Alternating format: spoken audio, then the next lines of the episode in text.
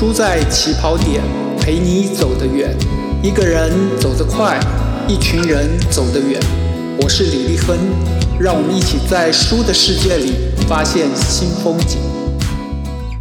你写日记吗？你有珍藏的日记本吗？你看过别人的日记吗？你给别人看过你的日记吗？日记应该是自己写给自己的心情跟事件记录，里面可能会有真实的愤怒、悔恨、开心或者迷惑。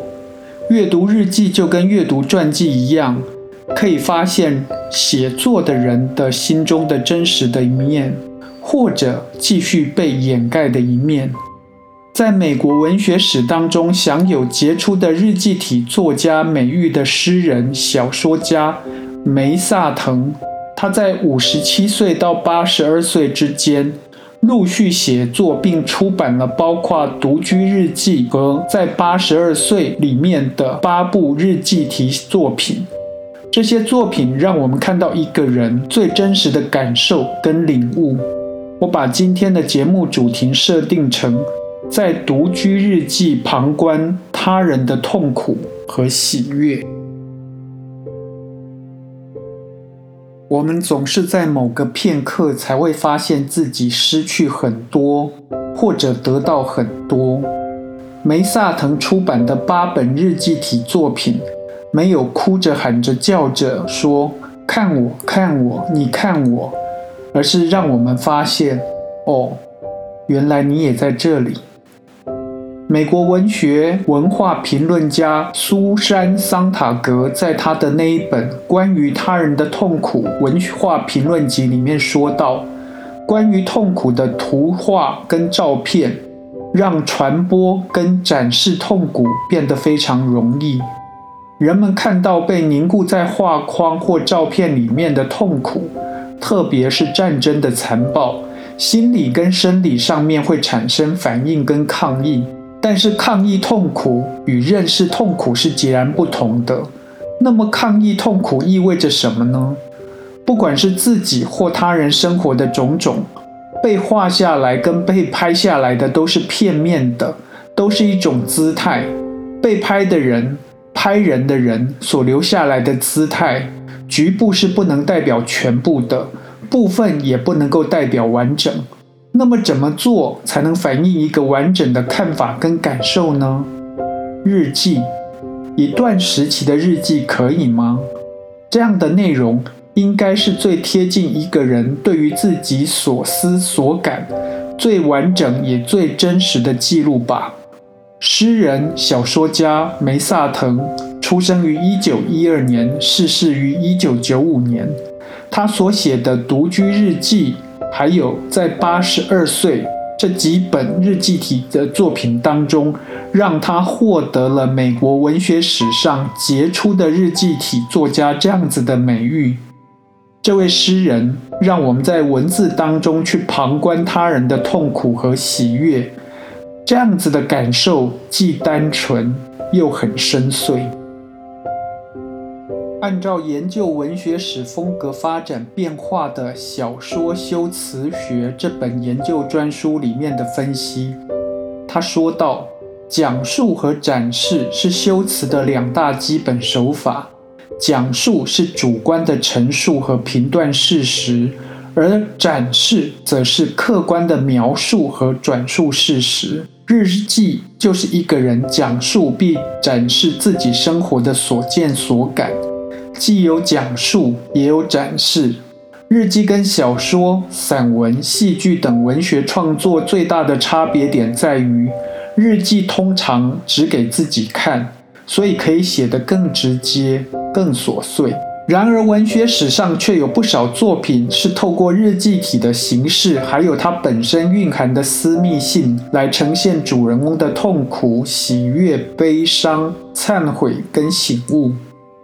比如我们都听过的《鲁滨逊漂流记》，它记述一个人在绝望的岛上，既要思考明天怎么活下去，也要面对自己的过去。小说里面写道：“我仿佛听到一种声音对我说：‘卑鄙小人，不问问你自己都干了些什么，想想你以前的罪，什么坏事你没有做过？试问，为什么这么长的时间里，你还没有被消灭？歌德的经典名著《少年维特的烦恼》里面讲述维特对绿地姑娘一见钟情，却不能相爱而非常苦恼。日记里面记下他拿橘子给她的感受。小说里面说，他出于礼貌，一片又一片分给邻座一名不知趣的女士，每分一片，我的心就像被针刺了一样。鲁迅的名作《狂人日记》收录了十三篇狂人的日记，其中记录了狂人眼中的日常生活，是这样说的：我夜读史书，却看不出年代。每页上的仁义道德几个字歪歪斜斜，终于从字缝里面可以看出，满本书都写着“吃人”这两个字。文学史上最喜欢写日记、写得最勤快的作家叫做托尔斯泰。他从学生时代到八十二岁逝去之间，持续的写日记。但是结婚之后，他就不得不让太太看他的日记。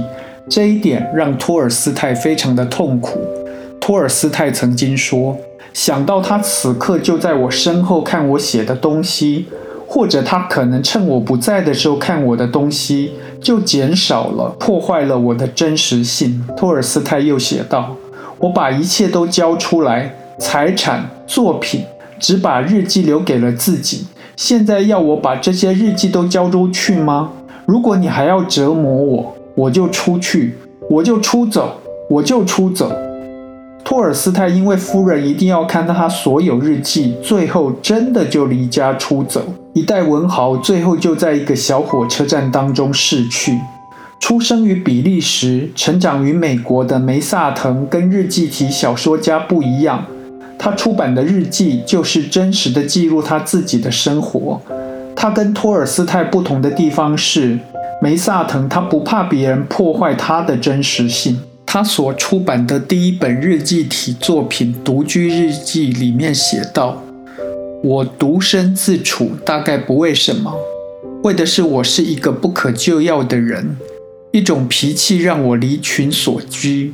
一句话，一个眼神，一个阴雨天，或者贪杯太多，都会影响我的情绪。我需要孤独，同时又有一种恐惧，心情变幻无常。”早晨起来之后是天堂，一个小时之后可能就是地狱。